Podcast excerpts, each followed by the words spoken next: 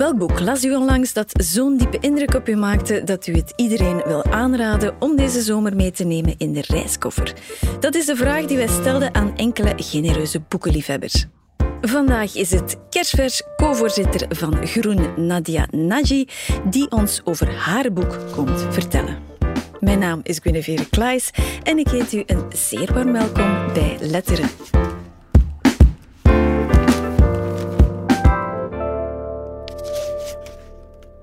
Emma is walking along the promenade of the waterway that bisects her city. A few early morning barges cruises slowly by. To her left is a nautical themed footbridge with its deck like walkway and sailing mast pylons.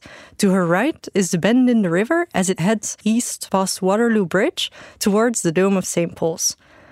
She feels the sun begin to rise. The air still breezy before the city clogs up with heat and fumes. A violinist plays something suitably uplifting further along the promenade. Emma's play, The Last Amazon of Dahomey, opens at the National tonight. Nadia Naji, welkom. Hallo. Blij dat u er bent. Dat u voor ons een boek hebt meegebracht. Ja. Eh, U was er daarnet de, ja, de eerste zin, kan ik niet zeggen. Hè? Meteen de eerste pagina uit voor. Eh, over welk boek hebben we het hier? We hebben het over Girl, Woman, Other van Bernardine Evaristo. Ja, vertaald ook naar eh, meisje, vrouw, anders. Klopt. Ja. We gaan beginnen bij het begin. Hè. Eerst en vooral, waarover gaat dit boek? Wat gebeurt er in dit boek? Eh, het is eigenlijk een boek dat het verhaal vertelt van twaalf verschillende personages. Elf eh, zwarte vrouwen en één zwart non-binair iemand. En zij delen allemaal één deeltje van hun identiteit. En dat is dus hun, eh, hun kleur, hè, het, het zwart zijn. Eh, maar verder zijn het totaal verschillende personages. Bijvoorbeeld een, lesbische theatermaakster of een eh, gepensioneerde boerin ergens op de buiten in de buurt van Londen. Dus totaal verschillende personages die één ding gemeen hebben, maar verder heel divers zijn. Ja, één ding gemeen, namelijk hun huidskleur. Dat is het Klopt. ene, ja? ja? Ja, eigenlijk wel. En aan de hand van die twaalf personages krijgen we een beeld van Groot-Brittannië, want het speelt zich allemaal in Groot-Brittannië Ja, af. in hedendaags Groot-Brittannië eigenlijk. Een eeuw overspant het Ja, ongeveer, klopt. hè? Ja. klopt. Ja. en dat maakt het heel interessant. Want dat is iets dat we eigenlijk niet zo vaak lezen bij, bij ons, ook eigenlijk niet. In eh, Vlaamse literatuur is dat niet iets dat we heel vaak terugvinden. Ehm, en, en het is eigenlijk een beetje een zoektocht naar identiteit, naar, naar wie ben je, naar intersectionaliteit is ook een thema in het boek. En hoe kan je jezelf zijn? Hoe is dat boek eh, bij u terechtgekomen? Eh, het lag in mijn boekenkast. Ik moet eerlijk zeggen, we hebben thuis een redelijk grote eh, boekenkast. omdat Mijn vriend heeft taal en letterkunde gestudeerd, leest heel veel, maar koopt toch meer boeken dan dat hij er leest. Classic, ja. I know. dus we hebben heel veel boeken liggen en hij had het al eens gelezen. Eh, hij was daar heel positief over. Ehm, ik ben zelf ook al fan van Zadie Smith. En Ja. het, het heeft er wel iets van weg. Het is hetzelfde genre ook wel. Eh, en ja, meer had hij nu nodig om mij te overtuigen. Zeker in een corona-lockdown eh, waar ik thuis zat. Dus Toen voilà. heb je het voor het eerst gelezen? Ja, klopt. Oké. Dus wel meteen, want het boek is ook... Of de schrijfster Bernardine Evaristo heeft de Boekenprijs gewonnen Ja, hè, in eh, 2019. 2019. En ze, dankzij die prijs, toen pas is het eigenlijk ja, Ja. erg hè, dat we moeten wachten op een prijs, maar toen pas is het echt beginnen leven. Hè? Ja, ja, dat is waar. En ik had ook gezien eh, dat Obama er fan van is. En Aha. ik ben dan weer fan van de Spotify-lijst van Obama. Dus ik, ik vermoed al van, oké, dit zal wel goed zijn. Obama en mijn vriend die positief zijn, ja, oké dan. Die twee, dat is Voilà, ja. Maar, eh, dus u bent met hoge verwachtingen beginnen lezen. Ja, al. ja, ja. En die zijn ook wel ingelost. Want eh, we hadden het daar straks al kort over. Ik heb de eerste pagina gelezen omdat er geen punt was. Dus normaal lees je de eerste zin, eh, als ik het goed begrepen heb in Ja. deze podcast. Maar er kwam maar geen punt. En dat is dus door de manier waarop het boek geschreven is. Er zijn heel weinig leestekens. Alleen vraagtekens, denk ik. Verder echt niks. Ook geen hoofdletters. Dus het is heel poëtisch geschreven ook. En ik wist dat op voorhand al. eh, en dat heeft eigenlijk nooit gestoord. Integendeel, het heeft sommige passages ook net sterker gemaakt. Ja. Maar je moet er wel even aan wennen, hè? Want ik, ik wist het niet op voorhand. En dan, eh, dan, dan ben je wel eventjes van wow. Dus Ja. het is, je moet zo in een cadans. Ja. Het, is, het is heel muzikaal geschreven, hè? Ja, ja klopt. Ja. Ja, eh, ja, inderdaad. Het heeft wel iets...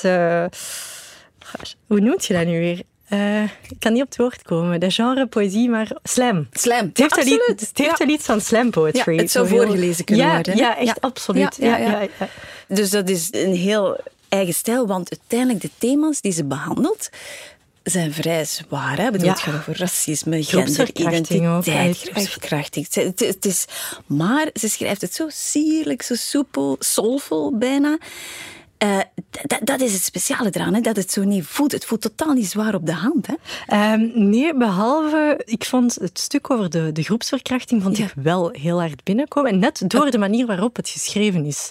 Um, ik heb het even aangeduid. Wacht, ik zal het eens erbij pakken als je het oké okay Ja, tuurlijk, doe. Graag. Um, maar het zijn eigenlijk een, een paar woorden. 2, 3, 4, 5, 6 7, 8, 9, 10, 12 woorden onder elkaar die een groepsverkrachting dus volledig beschrijven. Meer was eigenlijk ook niet nodig. En het, het, verschrikkelijke gevoel kwam bij mij drie keer zo hard binnen, eigenlijk. Net omdat het zo weinig woorden zijn. Ik wist ook niet goed hoe ik het moest lezen. Het zijn woorden onder elkaar. En mm. dus het leest... Then her body wasn't her own. No more. It belonged to them. En dat, het zijn heel weinig woorden die een verschrikkelijke scène vertegenwoordigen. En hier vond ik het...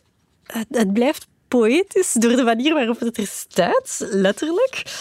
Maar het is echt geen poëzie. Het is echt heel hard. Mm Dit is verschrikkelijk. Dat bedoel ik inderdaad. Het is, het, is, het is, niet zwaar op de hand in die zin dat het zo... Maar het is zo zorgvuldig dat het ongelooflijk binnenkomt. Hè? Ja. ja. Ja. en de momenten van, van sterkte op verschillende personages vinden op een bepaald moment een zekere sterkte terug in hun leven. Ik vond dat geen enkel personage als slachtoffer overkwam of als zwak. Iedereen komt er super sterk uit. Iedereen maakt iets mee in het, in het leven dat hen ergens raakt, ergens vormt, ergens een moeilijkheid vormt. Maar ze komen er allemaal mega sterk uit. En ook daar heb ik eigenlijk een stukje. Als ik, het is in hetzelfde, in ja, bij dezelfde. Dus ja. uh, bij het, het personage dus dat eerst slachtoffer is van een groepsverkrachting. Ze was toen maar dertien en een paar jaar later wil ze haar leven eigenlijk in eigen handen nemen. En ze komt uit een, een milieu waar het niet heel gemakkelijk is. En ze heeft zoiets van, ik ga het goed doen op school en ik ga iets goed doen in het leven. En dat wordt beschreven als een preek alsof het in de kerk is. Het is, het is heel, ik, ik zag echt een, een pastoor dit voorlezen. Al betwijfel ik of het in de kerk er zo aan toe gaat. Maar ik zag een pastoor dit met, met heel veel passie voorlezen eigenlijk in een kerk. Dus als ik mag, zal ja, ik het graag doen. Be gone from tower blocks with lifts stinking of piss. Be gone from rotten, low-paid jobs or the dead-end dole queue. Be gone from raising my children alone. Be gone from never being able to afford my own home like mom, or take my children on holiday or to the zoo like mom, or to the movies or the fun fair, or anywhere except church. En dat is een moment van sterkte. Mm Dit is een moment waarop er besef is van ik ga iets anders doen met mijn leven. En ik vond de manier waarop dit hier is beschreven heel mooi. Dat dat dan ook drie heel droge zinnen mhm. kunnen zijn. Van ik ga mijn leven veranderen. Dit is het moment. Mhm. Maar dit is veel sterker. Mhm. Ja, dat doen ze vaak ook. Die, die herhalingen. Hè? Dat zijn zo van die refreinen precies. Hè? Het is, uh, wat ook heel sterk is in die stijl, is dat ze vaak van vertelperspectief spreekt. Hè? Van de alwetende verteller naar plots de ik-figuur. Dus van de vertelstem naar de spreekstem. Het is, het is echt... Ja, ik zou zeggen rock en roll, maar het is eerder soul, vind ik. Absoluut, dat is waar. En het zijn allemaal twaalf aparte verhalen, maar er is altijd een verband in. En dus per hoofdstuk zijn het drie personages. En die drie personages die delen iets. Bijvoorbeeld een moeder, een dochter en de vriendin van de dochter, zoiets. Maar je leest telkens het perspectief van de ene personage ook in het verhaal van de ander, maar dus vanuit een ander perspectief. Dus je leest eerst het verhaal van de mama en dan lees je in het verhaal van de dochter hoe zij het heeft ervaren wat haar mama een paar jaar eerder heeft meegemaakt. En dat is heel interessant. Mm Was er één personage waar u zich meer mee verbonden voelde? Of, uh... dat zijn er verschillende. Uh, ja. ja. heel uh, chapter 3, het derde hoofdstuk, ging uh, eigenlijk ook voor een groot deel over onderwijs. En ja. dat is een thema dat mij zelf ook heel na in het hart ligt. Uh, dus je hebt daar een, een beginnende leerkracht, Shirley. Ja. Um, en, en, Shirley gelooft echt in de kracht van het onderwijs uh, als groeimotor voor gelijke kansen. En, en, je ziet daar ook een beetje uitblussen. En dat is eigenlijk heel pijnlijk. Ja.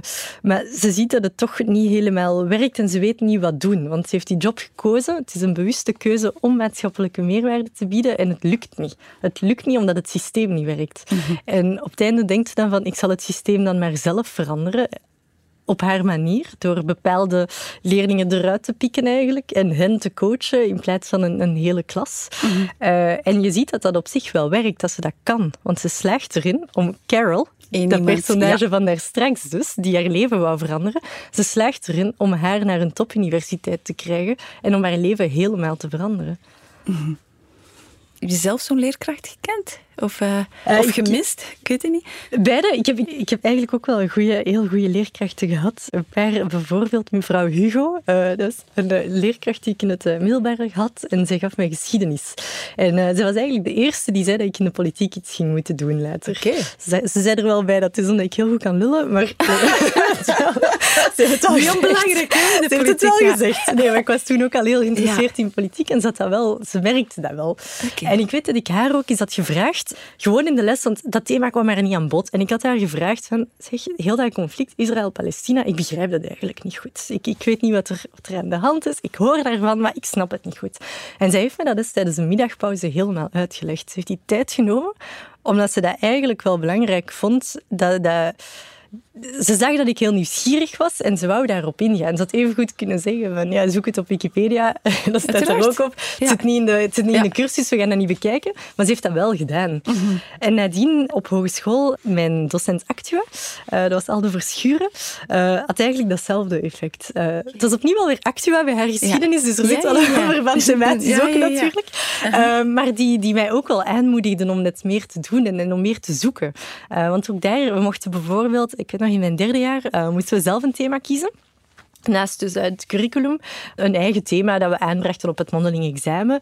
En je mocht echt alles kiezen, alles was goed. En uh, ik had toen bijvoorbeeld, het was toen net de Arabische lente, en ik had, uh, ik had gekozen voor uh, vrouwenrechten in Tunesië. heel specifiek, maar opnieuw, dat is iets dat mij gewoon al interesseerde. En ik voelde van toen ook op dat mondeling examen, die vond dat tof dat ik iets had gekozen dat ik echt interessant vond en waar ik goesting in had. En dat, die bleef dat wel aanmoedigen en dat, dat was wel heel tof. Dus je ja. nu twee figuren eigenlijk. Maar er zijn er sowieso nog een die nog, ik vergeet. Ja. Maar, uh, ja. maar voor de rest is er wel wat teleurstelling hè, op dat vlak, toch? Ja, zeker ook. Allee, onderwijs is, is iets heel belangrijk. En, en je ziet ook het effect dat leerkrachten kunnen, kunnen hebben. En dat kan heel positief zijn, zoals bij die twee bijvoorbeeld en nog wel wat andere. Uh, dat kan ook heel negatief zijn. Mm -hmm. Ik ben op een gegeven moment wel een beetje het vertrouwen in mezelf kwijtgeraakt. Ik had net zesde middelbaar, ik had eigenlijk heel goede punten. Ik heb eerst het hele watervalsysteem doorlopen uh, in, het, in het middelbaar, zoals anderen ook wel zullen herkennen. Um, en op het einde van, van dat zesde jaar, ik had heel goede punten. En ik kreeg toen te horen van, oh, communicatie, gaan studeren, voetjes op de grond. Want op dat moment deed u welke richting? Ik deed toen ja. sociaal-technische wetenschappen. Ja. Dus ik, was, uh, ik ben begonnen in Latijn. Uh, en dan naar humaanwetenschappen en dan ja, naar, de waterval. Uh, ja, voilà, helemaal. Uh, maar er heeft op geen enkel moment eigenlijk een leerkracht eens gevraagd van hm, zeg, uw punten zijn wat aan het zakken. Is er iets? Kunnen we iets doen? Is, allez, behalve van, ja, studeert wat meer. Heeft niemand eens gevraagd van, is er eigenlijk iets? Um, want ik kon het wel. Mm -hmm. En dat is, ja, bon, ik heb uiteindelijk, ik heb, ik heb dan drie laatste jaren in het uh, technisch onderwijs gedaan. Ik heb daar heel veel geleerd. Dingen die ik vandaag nog altijd, uh, nog altijd kan gebruiken, nog altijd gebruik, competenties en zo. Um, dus ik heb er op zich ook geen spijt van. Hè. Mm -hmm. uh, maar ik heb wel, de laatste jaren van mijn middelbaar waren heel chill. ja, okay. dus, allee, maar zelfs dan, op dat moment, hoor ik nog van, goh, voetjes op de grond, is dat niet te zwaar voor u? Allee, dus dat geloof in mezelf compleet op de grond. En dan heb ik dus eerst gekozen om uh, hogeschool te doen en niet naar de NIF te gaan. En het was al van hogeschool en dan nog eens communicatie. Oh, ziet het dat niet te veel is? Uh, en ja, nooit een herexamen gehad. Allee, ik redelijk vlot door. Ik heb daar vorig academiejaar ook zelf les gegeven. Uh, dus allee, het, is, het is goed gekomen. uh, En ik ben uiteindelijk wel nog naar de NIF gegaan daarna. En ook daar, hè, als ik dat nu bekijk, heb ik daar geen spijt van. Die, die hogeschool heeft mij heel goed gevormd. Ik heb daar mhm. heel veel geleerd. Ook heel veel goede mensen leren kennen. Dus op zich is dat goed, dat is, dat is het probleem niet. Mhm. Eh, maar ik heb wel drie jaar gedacht dat ik dit nooit ging kunnen. Ik heb daar toch een beetje als, als nobele doelstelling voor mezelf. Als ik die strijd voor anderen een beetje kleiner kan maken, dan doe ik dat heel graag. Ja, dat is het. Want je hebt ook... Ja, dan gaat het over, over rolmodellen. Hè? Over... Uh, die zijn toch ja, ik zou niet zo ver gaan om mezelf een rolmodel te noemen. Mm dat, dat nu niet, maar ik wil wel de strijd voor anderen graag zo klein, zo klein mogelijk maken. Uh, ik ben ook onderwijs, ja, ik, ik ben ook vrijwilliger bij TADA, het toekomstatelier in, uh, in Brussel. ik ben vrijwilliger in de huiswerkklas. Ja, dat is niet toevallig. Hè. Dat was... Maar waarom zo bescheiden? Hè? Waar, waarom zou je zelf geen rolmodel mogen noemen? Toch? Daarvoor moet ik toch nog wat meer doen, denk ik. Ja. ja. Wat is dit boek? Wie, wie, wie, wie zou u dit boek aanraden? Um, ja, iedereen eigenlijk. Ja. Maar uh, sowieso fans van Zadie Smith.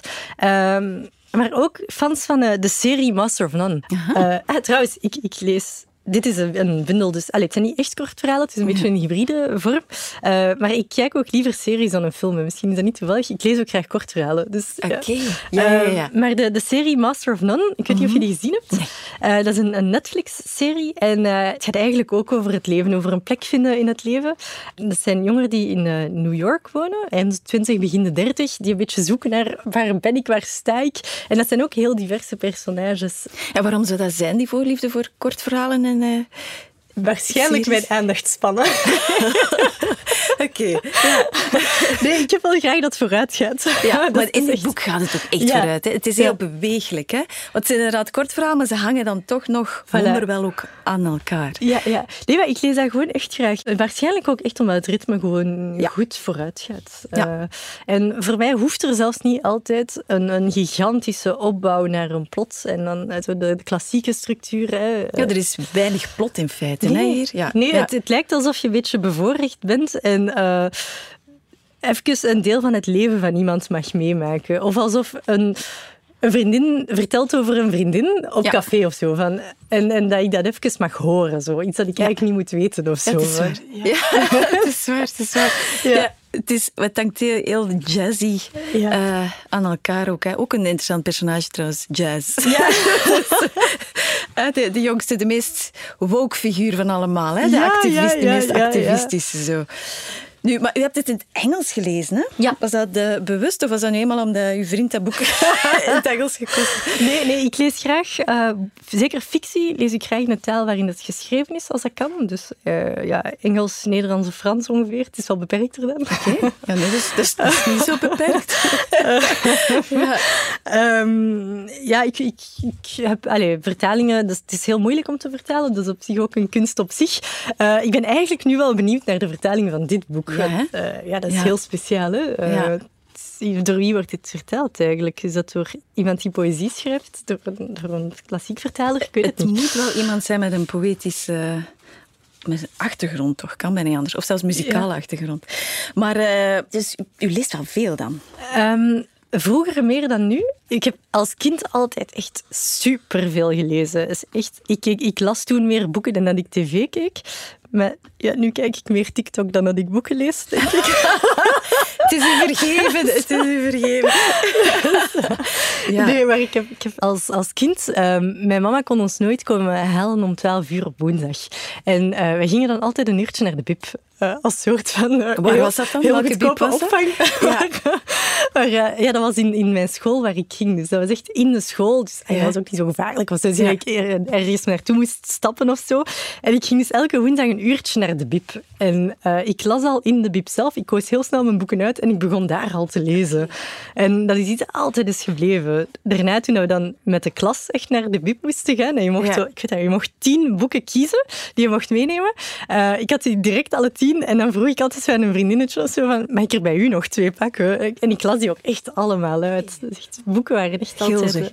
Ja, ja. Allee, de Harry Potter-reeks, dat is nog altijd een, een heel warme herinnering. Dat is echt allee, zo... Ja. Om, om één uur s'nachts nog snel het licht uit doen, omdat mijn ouders de trap opkwamen en ik nog aan het lezen was. Oh, wow. Ja, dat is echt... Uh, ja. Maar vroeger, zeg je. Dus dat is nu, dat is nu echt, uh, echt verminderd. Ja, het is, het is geminderd met, met de werken ook en, en dus iets minder tijd te hebben ervoor. Maar in alle eerlijkheid is het ook wel tijd maken ervoor. Want als ik echt zou willen, zou het, zou het wel kunnen. Um, maar ik kijk ook heel graag series. Uh, en ja, dat neemt natuurlijk ook veel tijd in. En dat is nog net iets gemakkelijker. En ja. gewoon neerploffen en ja. kijken. Uh, dus ik zou er meer tijd voor moeten maken. Want ik doe het eigenlijk heel graag. Maar er is veel te doen over de ontlezing. Onze kinderen en jongeren die niet meer zoals u vroeger deed constant zitten lezen en, uh, en naar de biep gaan en daar moeten we ons daar zorgen over maken dan? Of, of, of, is het niet zo erg om meer TikTok te zien dan boeken te lezen? Dat is de vraag, hè? Ik denk oprecht dat TikTok ook wel creativiteit stimuleert. Uh, ik denk dat dat gewoon dat we het een beetje in zijn tijdsgeest moeten bekijken ook allemaal. Ik had geen TikTok. Allee, mijn alternatief was Ketnet. En dat was het ongeveer. En dat begon pas, dat begon pas in de namiddag. Dus overdag had ik ook gewoon veel minder te doen. Dus ergens vind ik dat spijtig, omdat het voor mij is het een heel warme herinnering, maar ik bekijk het vanuit mijn perspectief. Mm -hmm. uh, en als we het bekijken vanuit het perspectief van jongeren, zou ik lezen nog altijd aanmoedigen, want het is ook heel goed voor taalontwikkelingen en ik denk dat er echt wel heel veel voordeel is in lezen. Mm -hmm. Maar dat andere vormen, andere kunstvormen dat eigenlijk ook wel kunnen, kunnen brengen. Want voor mij gaat het om het lezen, maar het gaat nog altijd om het verhaal okay. in, in de eerste plaats. Ja. Uh, en, en zoals ik al zei, ik vind dat, dat series bijvoorbeeld dat ook heel, uh, heel goed kunnen brengen. Dus. Ja. En hoe komen boeken bij u? Of, of uh los. Of het is echt die boekenkast. Nee, nee, nee. nee, nee, nee, nee. nee ik ga echt heel graag uh, naar de boekenwinkel. Uh, ik ga nog altijd heel, heel graag tweedehands uh, boeken kopen. Dus ja, de bib ga ik nu veel minder, omdat dat tijdsgebonden is weer. En, en maar ik, ik, ga vaak naar... er is een Oxfam-winkel in mijn buurt en ik vind dat tof, want die boeken hebben al eens geleefd. Ja, dat is een discussie thuis ook, maar ik vind het niet erg om in boeken te schrijven of ezelsoortjes. Prima. Ja, ik zag het. Hè. Ja, er staat heel de passages in fluo aangeduid. Hè? Ja, ja. en dit is, dat is bij de eerste lezing, sans gêne, ja. gewoon... Uh, ja, ja. ja, en uh, ja, dat is al helemaal in non-fictie, daar kan ik echt... Uh, okay. ja. ik vind dat dus neer. Je kunt een boek mee moet leven. bijvoorbeeld, wat het over die Harry Potter boeken. Ik heb nog altijd mijn boeken van vroeger, die, die thuis zitten. Ja, die, die hangen bijna uit elkaar. Hè. ik ga die niet vervangen. Allee, nee. Dus het respect voor het boek is niet... Is, is uit respect voor het nee, het is voilà, net uit respect ja. voor het boek. Het is net ja. omdat ik die passages zo apprecieer dat ik het, dat ik het doe. Uh, ja. Er staan bij sommige, bij sommige passages is er dan zo fluostift en dan nog eens een uitroepteken naast ook van. dat vind ik echt Het is wel veel ook, hè? Ja, ja, het, is, het is echt wat veel. En is dat dan om nadien nog eens gewoon de highlights te kunnen bekijken? Ja, of is dat... ja, En, en gewoon soms... Ik kan zo echt in de zetel zitten als ik eens, gewoon aan het, aan het wijlen ben en denken, ah, dat had ik gelezen. En dat even gaan halen in de boekenkast en daar terug naar kijken. Want dat was dat stuk. Maar dan is dat heel handig, hè? Dan heb je het snel, snel gevonden. Ja, dat is, ja, dat is wel. Ja. Ja, het is een beetje studeren, toch? Ja, ergens, ergens, ja. ergens wel. Ja, ja. misschien wel. Ja, ja. Ja, Welk, welk boek ligt er nu klaar? Of welk boek? Uh... Ik heb het bij. Uh, ah, sowieso, ik niet okay. heb, zijn mijn uh, dossiers. Ik ga deze zomer heel wat studeren. dus dat gaat ook met fluostift zijn. dan is pas echt nodig, hè? ja, voilà. Maar dat is dus mijn, mijn non-fictie. Maar voor fictie heb ik Straatkat van Yasmin Al-Messaoudi bij. Ah, is nog niet zo lang geleden ja. verschenen. En dat is voor voor, voor de vakantie. Ja, voor, die ga ik meenemen op vakantie. En de dossiers ook. Ja, de dossiers overdag en s'avonds. Uh. Oh. en wanneer TikTok dan? Tussendoor. Ja, na elk hoofdstuk mag ik, mag ik nog eens op TikTok. Als beloning. Nadia Naji, geweldig veel dank om ons nog eens op te roepen om dit uh, geweldig krachtige Zeker boek uh, te lezen. Meisje, vrouw, anders van Bernardine Evaristo. Geweldig, dankjewel. Merci. Zo, dit was Letteren, de boekenpodcast van De Standaard. U kan alle afleveringen beluisteren in onze app DS Podcast of op uw favoriete podcastkanaal. Heel erg bedankt om te luisteren.